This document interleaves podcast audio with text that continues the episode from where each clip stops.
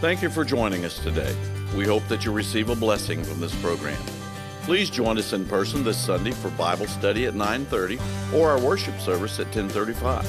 We promise that you will receive a warm welcome. For more information or to watch our services live, please visit our website gpindy.net. Let's join our service already in progress.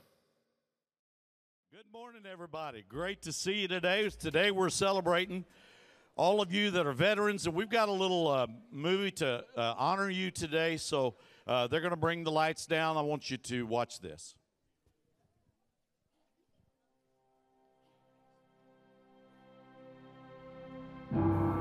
For the freedom you fought for, and the flag you stood for. For the country we cherish, and the people we love. For the bravery you showed, and the fortitude you held. For the days of dedication and the nights of devotion. For the miles you walked and the skills you learned. For the months of training and the years of service. For the memories you carry of the battles you saw. For the legacy of your courage and the honor you deserve. When our nation needed you most, you answered the call. A deep and unshakable sense of allegiance and responsibility. You were bold, you did not hesitate, and you did not walk away. You were gone for holidays and anniversaries and birthdays, because while we were living in peace and freedom, you were fighting for it. Thank you is not enough. We can't repay you but we will promise to remember. You are the reason we can sing the land of the free and the home of the brave. You are the heroes among us. You are not forgotten. You are the veterans.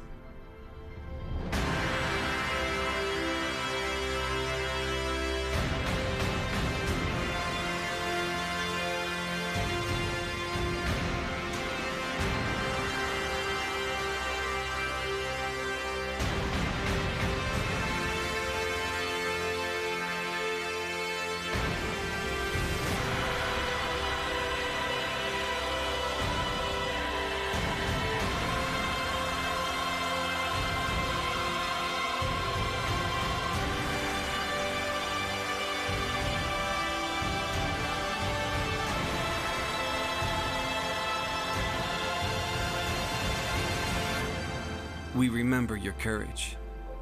We honor your sacrifice. And we thank you today. Amen.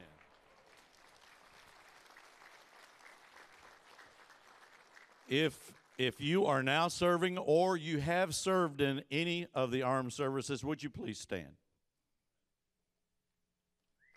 Oh yes, give me it. Amen. We just want to thank you for your service. And you know what? No matter what goes on, we are so thankful for you. We're thankful for our country. And uh, we just want to uh, have a word of prayer, real quick.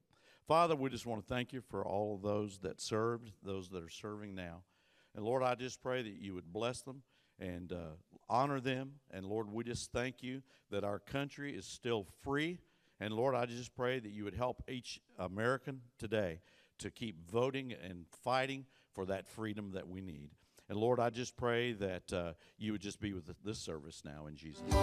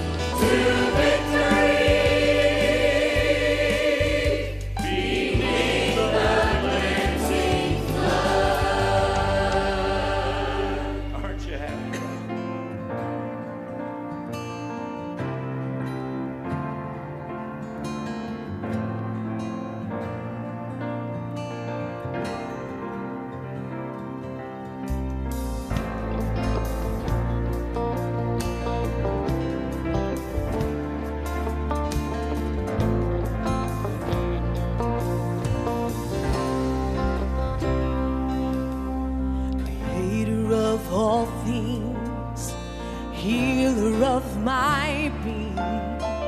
Through your righteousness, I've been redeemed, forgiven by your grace. Your joy is my strength. When everything has changed, you stay the same.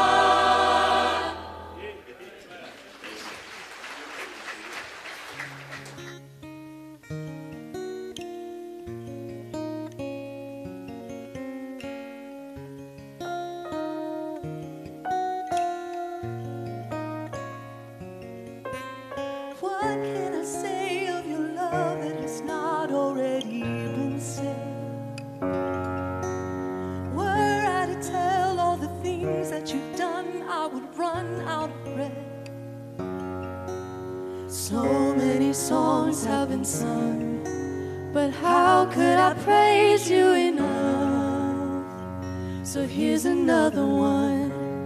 Why why, why I, you love me like you love me, I'll never know. Why why, why I, you love me like you love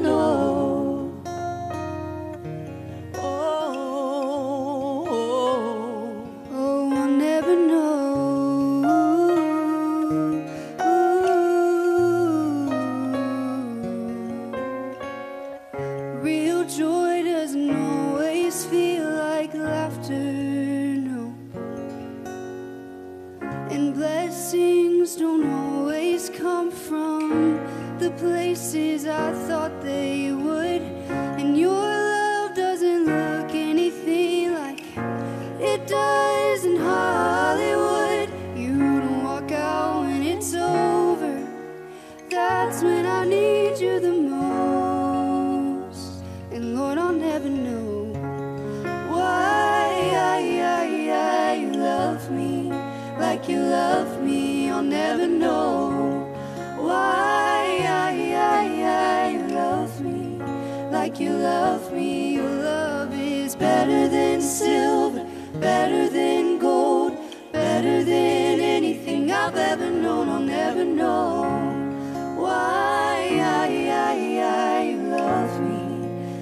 love me. I'll never know why.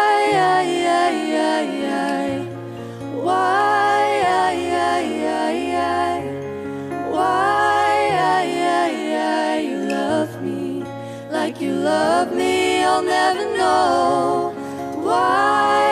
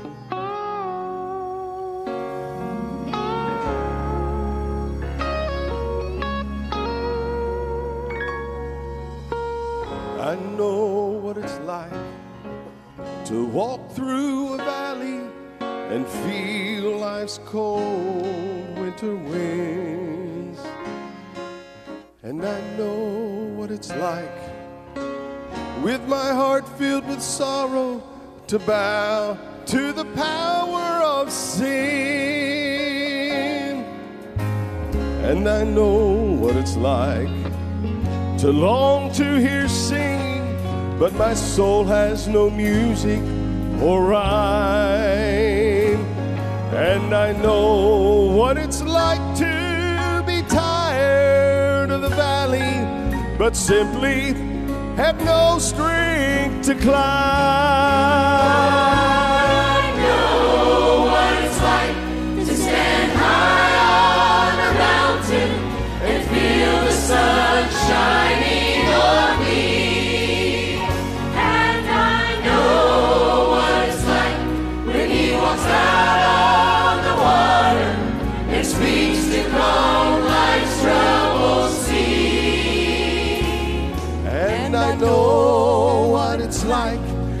To break forth in singing when my song hears a sweet melody.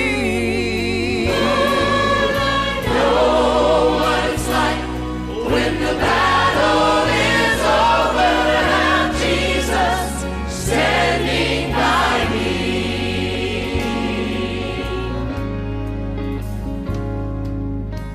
I know what it's like to stand by a graveside and say goodbye to my friends. And I know what it's like to stand back and wonder at things I can't comprehend.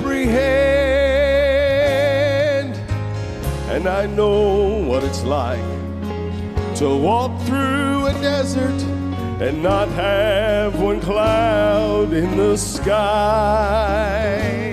And I know what it's like to face great disappointment and in weakness ask the Lord why.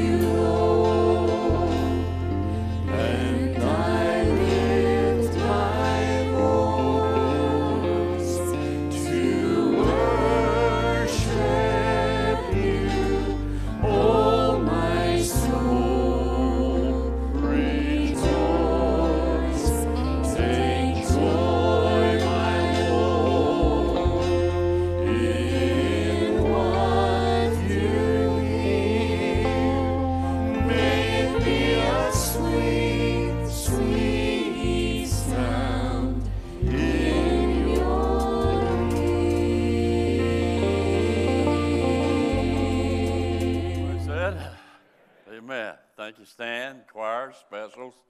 Appreciate it so much. Okay, if you have your Bibles, you can turn with me, if you would, to Romans chapter 13. Romans chapter 13. And right before I, I begin this, let me just say that uh, there's kind of a scam that's been going up trying to use my name. So if somebody says this is Pastor Jim, anything about me, about money, about anything, if just I don't send those things out. Okay, So uh, somebody, a couple people have been contacted through email, and they try to figure out scams everywhere, don't they? It's just unbelievable. Best is just don't answer. If you don't know what it is, just don't answer anything. And uh, so let me encourage you about that. Today, I want to talk about living with a biblical perspective. Living with a biblical perspective. And there's a real difference. And we're going to look at what Paul says, some practical things uh, for the believer today in Romans 13 when I get there. Uh, before you get saved, you look through a humanistic, worldly view. And you decide about life, about decisions, all kinds of things. And when you rely on human wisdom only and your natural, it always leads to a downward spiral where whether you have or have not, you will come up empty, you'll come up dry, you will come up not the way God wants you to. And at the end, you'll be lost and you'll be separated from God forever. That's just a fact. Now, having a biblical perspective is when we, as a lost person, we know we're sinners, and uh, we hear the wonderful gospel that Christ came into this world, lived a sinless life on an old rugged cross. He died, he shed his blood, and they buried him, and three days later, he rose from the grave. He's alive today. That's called the gospel. And when I come to the fact of belief in my heart, the fact that Christ is the Son of God, He died for my sins, and He was buried for my sins, and He rose again in order to save me, to justify me. And when I put my faith in that message, that gospel alone, that's when I become a child of God. Now, when I become a child of God, then the way that I look at things, I try not my best to look through it through man's lens, but I look through it through the Word of God. And it's the Word of God that is my perspective now on the will of God, the ways of God, the wisdom of God. All of that now can be understood because now I have God. When I was saved, He sealed the Holy Spirit inside of me. And the Holy Spirit that lives inside of me is the author of Scripture. All Scripture is given by inspiration of God, and it's God, the Holy Spirit. As they were moved by the Holy Spirit, the Bible states. And so now I have the author of Scripture living inside of me to help me to read the Word, to try to understand the Word, and then when I make decisions in my life, whether it's what do I uh, do with my life? What career do I do? What school do I go to? Uh, what do I train in? You know, who do I marry?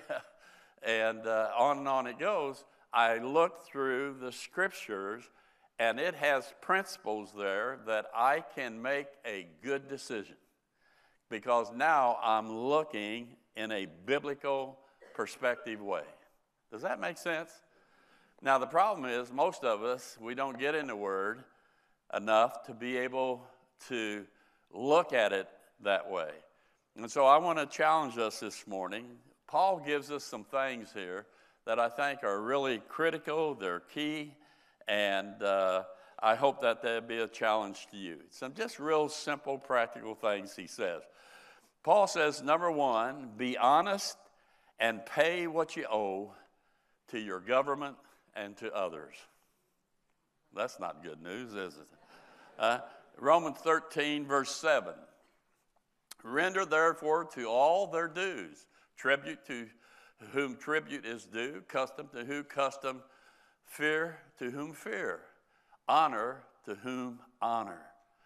There it tells us it's our responsibility. This is to fulfill our obligations. We applaud those individual people who have been willing to serve in public office, especially the military, the policemen, the firefighters, first responders, all these individual people. I'm glad that some of my tax money goes to them. I, I appreciate that.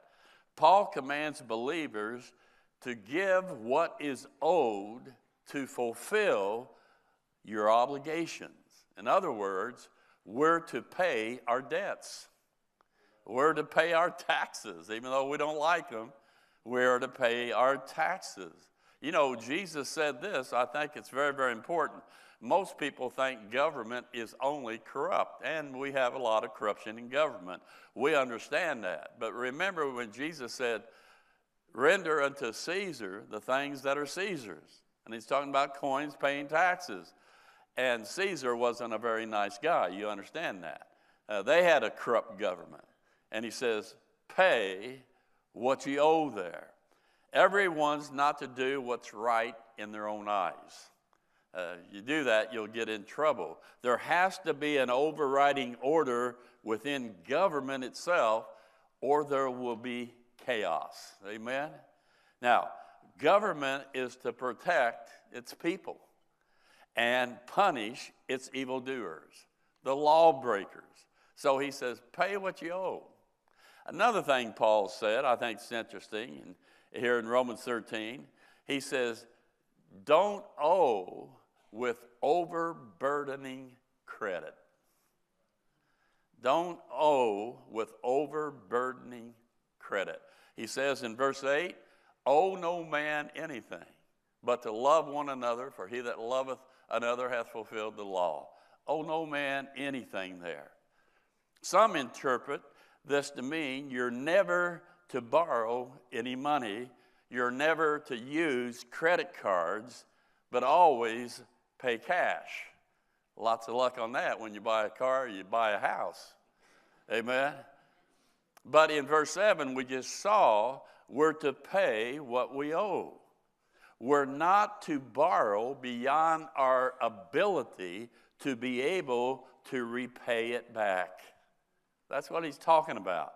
We fulfill our obligation of promised payment and the best we can do on time. And when believers don't do that, they begin to make excuses they lie, they dodge the creditors. And when you do that, that's when you lose your testimony for the Lord. There are too many Christian deadbeats. Can I get an amen on that one?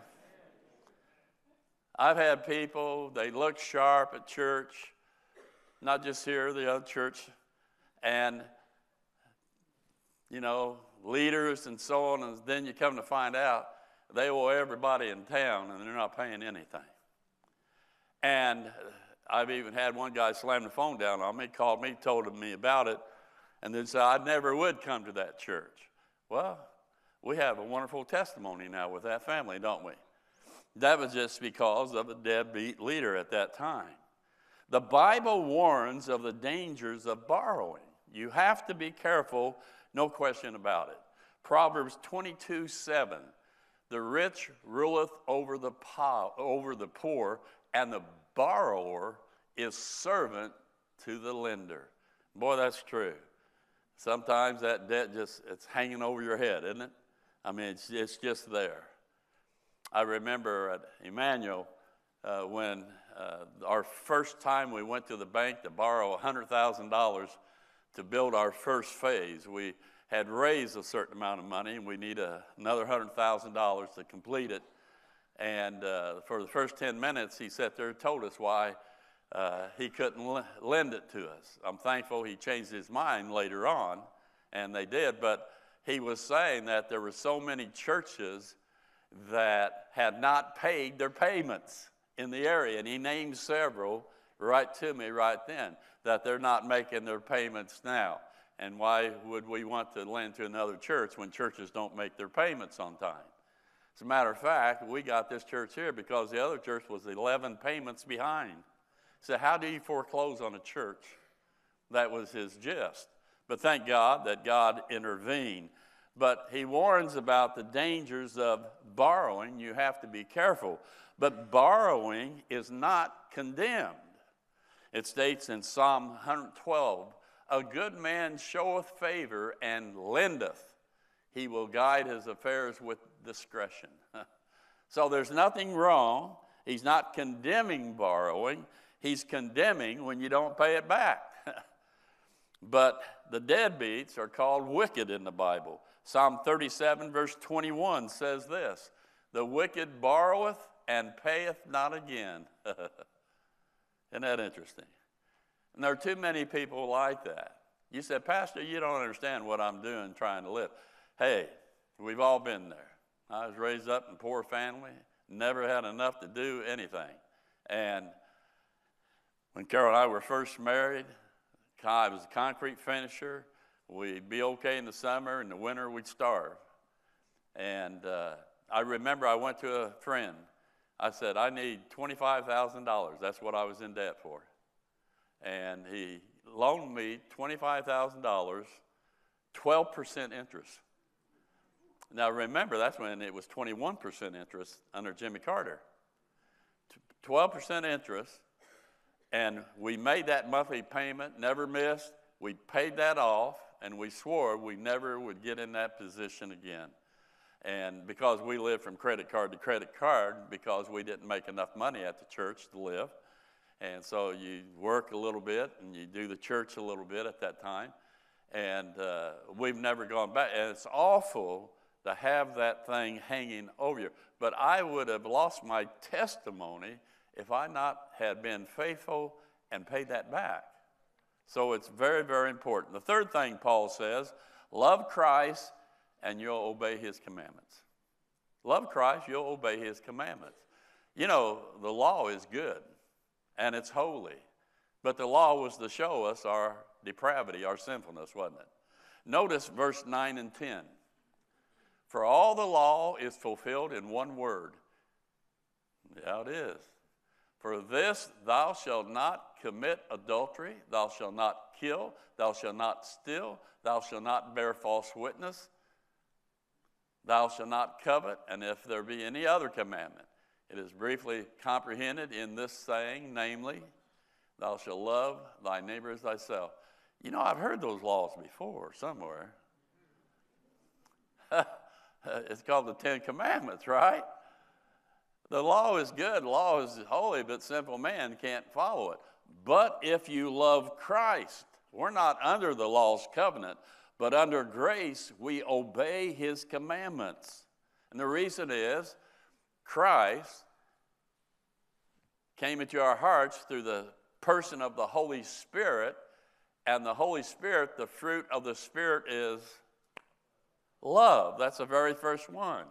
So grace and love teaches us not to commit adultery, not to kill, not to steal, not to bear false witness, not to covet, or whatever commandment.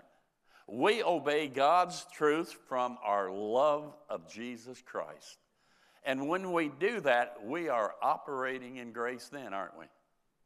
It states in Titus chapter 2, verse 11, For the grace of God, remember that, the grace of God that bringeth salvation hath appeared to all men, teaching us that grace of God, that denying ungodliness and worldly lust, we should live soberly, righteously, and godly in this present world.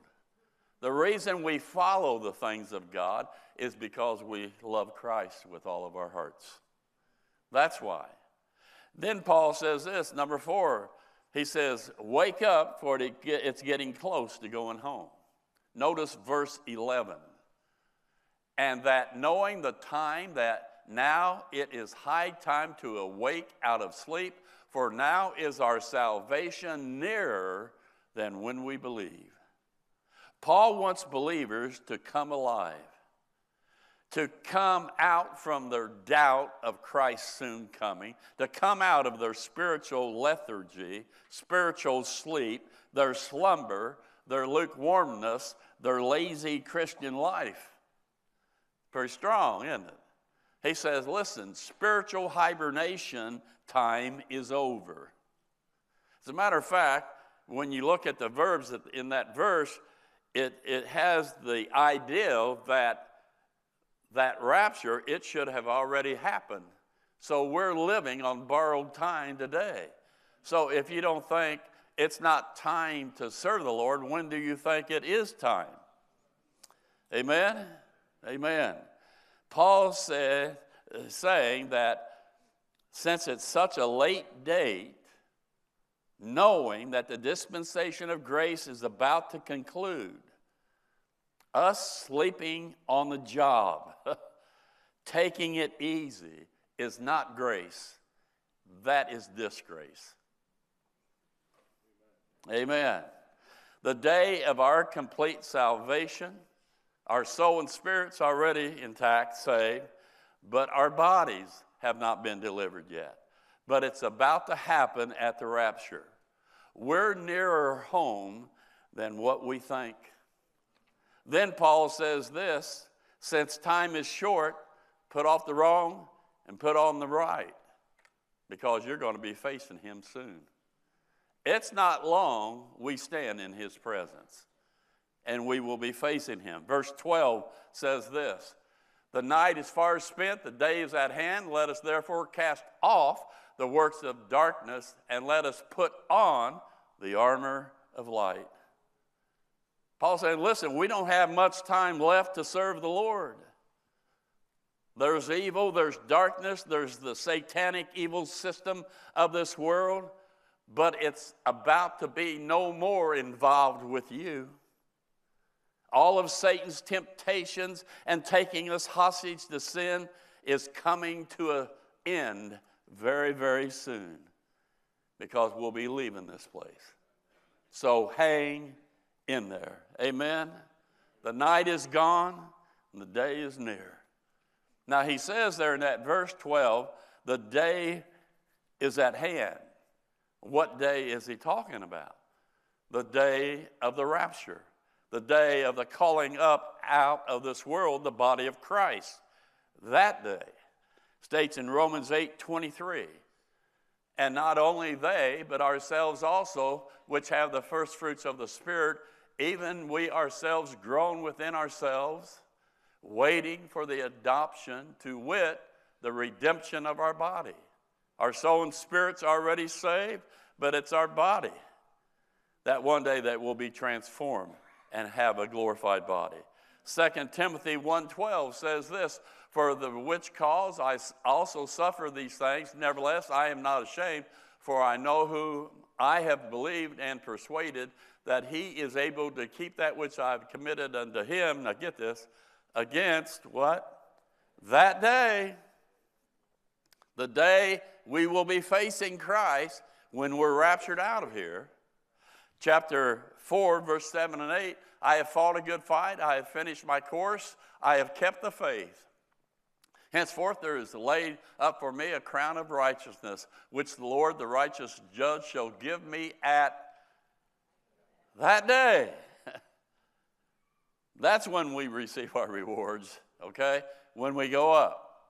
And so it's the responsibility of each believer to not allow the world, the devil, the flesh, to put us into a spiritual sleep.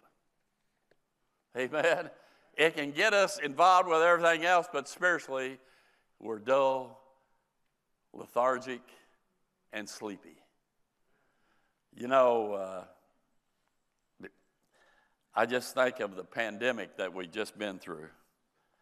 And I, I, it's affected me quite a bit. And the times you had to stay in and not going out, I had Carol leave our Christmas tree up all this time, still up. At least at night I can see some lights. It kind of encouraged me a little bit. And, uh, and then, of course, I had the shots. If you didn't, that's your decision. But I had the shots. And we, we've had, uh, what do you call it? Side effects from the shots. And uh, Carol has eczema really bad. I have it on my ankles and my feet. And there are just certain things, and it makes you kind of, and you have to fight through some of these things physically. And so you have these things bringing you down that you can't move like you would like to move or think like you would like to think sometimes. And so uh, it's easy to get uh, lethargic concerning spirituality when you're having all these other troubles. I just think the devil is shrewd And uh, notice what Paul also says. He says, Live different from unbelievers. Verse 13. Let us walk honestly as in the day, not in rioting and drunkenness, not in chambering and wantonness, not in strife and envying. You see, grace is to help us to have a godly behavior. We're to be different from a lost person. A lost person lives in natural wisdom, darkness, without Christ, and no hope. Let me ask you this question here. Since you have been saved, does your life show a difference between you and a lost person? That's a good question. As a believer, our practice should be above reproach. It should be transparent, should be drawing those who don't know Christ. Our new life in Christ is in us. 1 Thessalonians 5 5 says this here Ye are all the children of light and the children of the day. We are not of the night nor of the darkness like we used to be or like lost people. We should be different. And our testimony is critical. We, once you get saved, we can't allow uh, the old life to creep back into our new life. We have to fight that the best. If we do, we're just hypocrites. Amen? And the last thing Paul says, he says, make a decision to follow Christ each day. Verse 14, he says this But put ye on the Lord Jesus Christ and make not provision for the flesh to fulfill the lust thereof.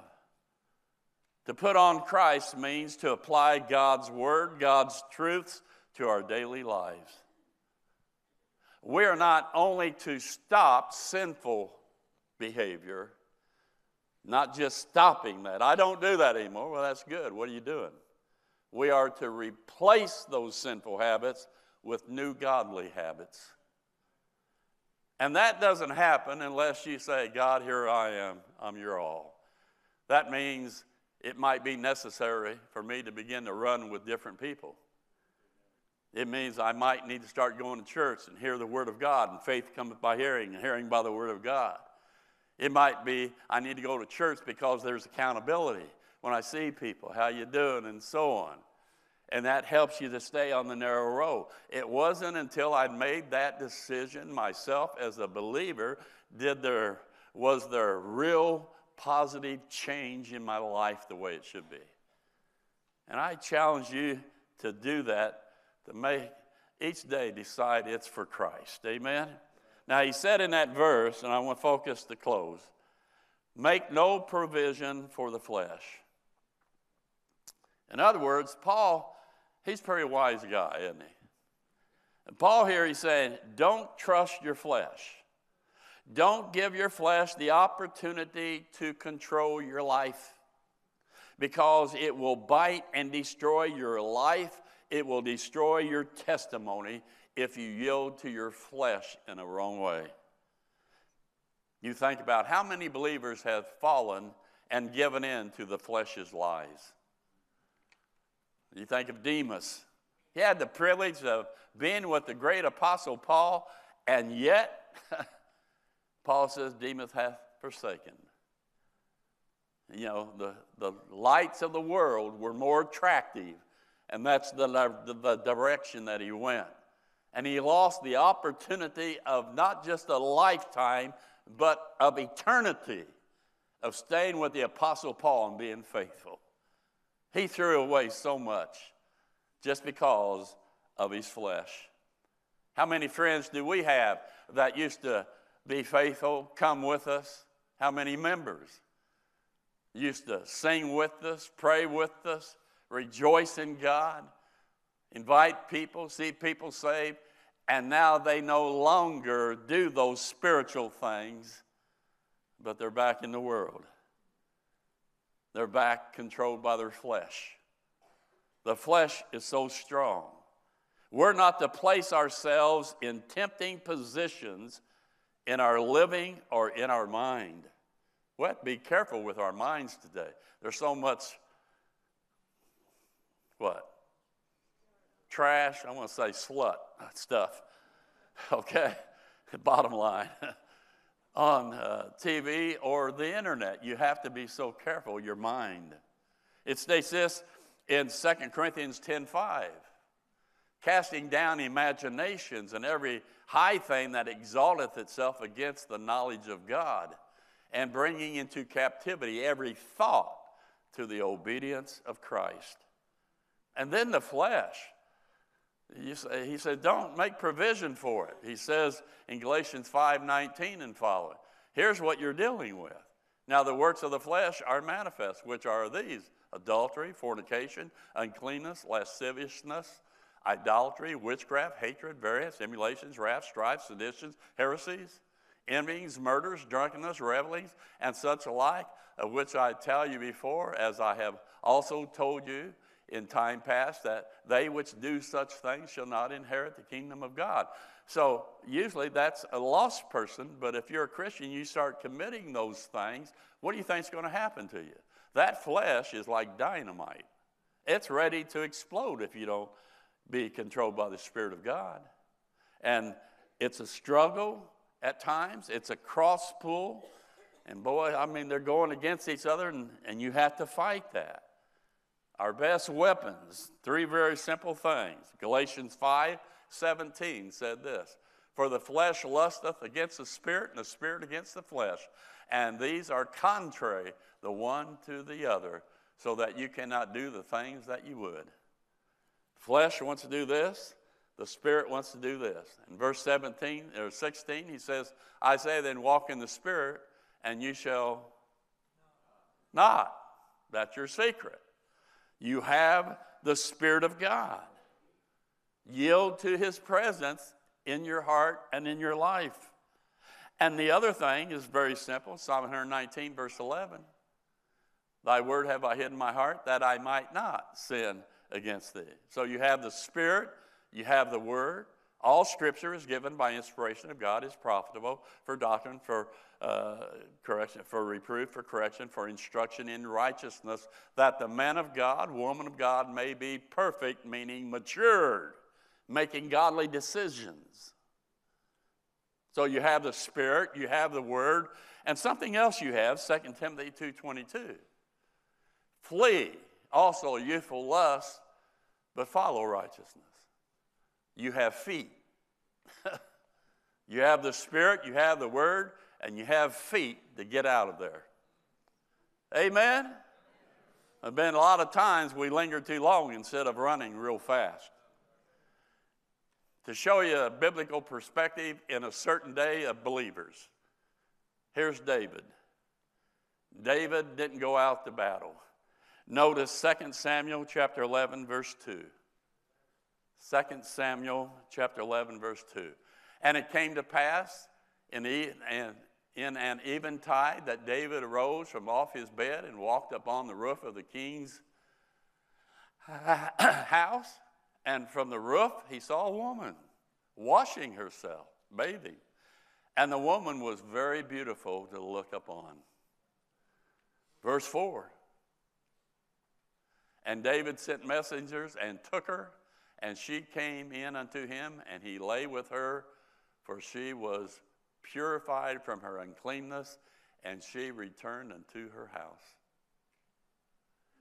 David, there, he looked, he lusted, he acted.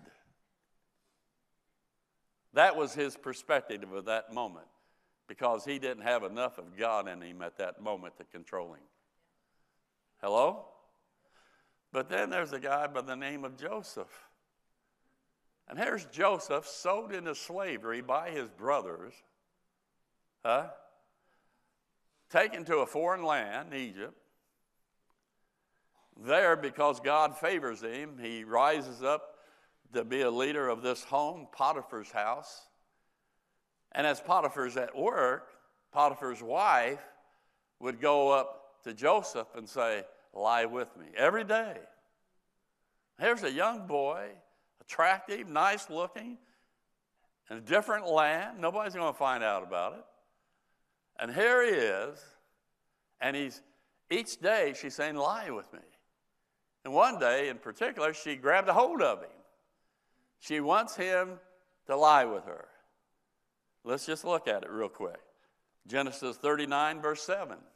And it came to pass after these things that his master's wife cast her eyes upon, uh, upon Joseph, and she said, Lie with me. Verse 9 There is none greater in this house than I, Joseph speaking, because he's over the house outside of Potiphar. Neither hath he kept back anything from me, his boss, been good to him, but thee, because thou art his wife. Now, get, now here's his mindset, his perspective. How then can I do this great wickedness and sin against God? Hello, hello, hello. Amen. He had more of God on his mind than the sin, and he rejected the sin. And notice verse 10. And it came to pass as she spake to Joseph day by day that he hearkened not unto her to lie by her or to be with her. And then verse 12. And she caught him by his garment, saying, Lie with me.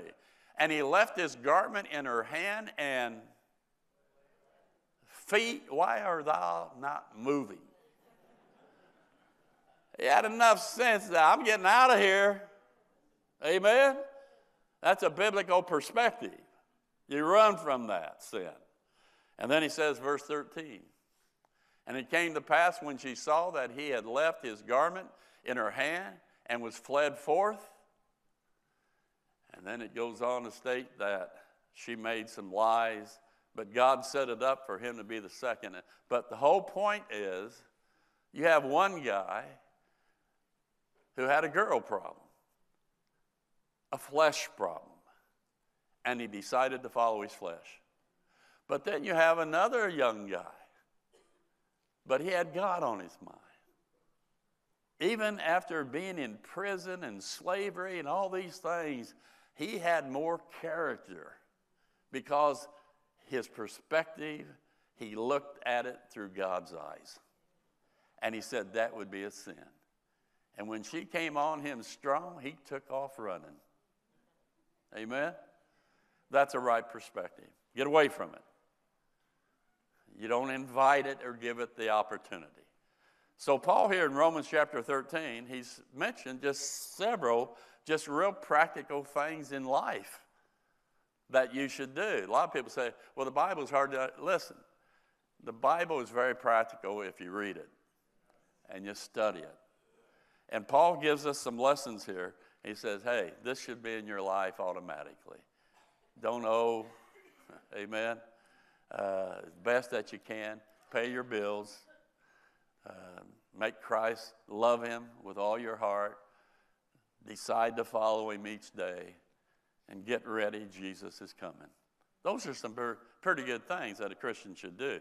How are you doing? Time is short. We only have a little time if we're going to do anything for Christ to get it done. When do I make a decision that it's not about me and all my happiness and all the things that I want in this life? It's about what can I do for the name of Christ before he soon comes. Amen. Father, we love you. We thank you for your word. We thank you for its truth. And God, I just pray that you would work in the hearts of our people. Thank you for Paul, this practical teaching Uh, of our everyday personal life. And if we just would get up each morning and say, God, this day is about you, this day is for you. Help me to live it, give me the power that I need, and may I honor you by the decisions that I make and bring those words, bring that word to my mind, to my thoughts, so I can make the correct decisions. Lord, it's not deep. But God, forgive us for get, getting so involved, so entangled with other things that we become sleepy concerning our, our spiritual walk with you. Forgive us, God. And so, God, I just pray that you challenge some Christians here this morning that they're going to go all the way with you in Jesus' name. And everybody said? We hope you received a blessing from today's broadcast. We would love to have you visit with us in person. For more information, please visit our website at gpnd.net or contact us by phone at 317 535 3512. You can watch us live and view past services on our website, Facebook, or YouTube channel. Until next broadcast, may God richly bless you, is our prayer.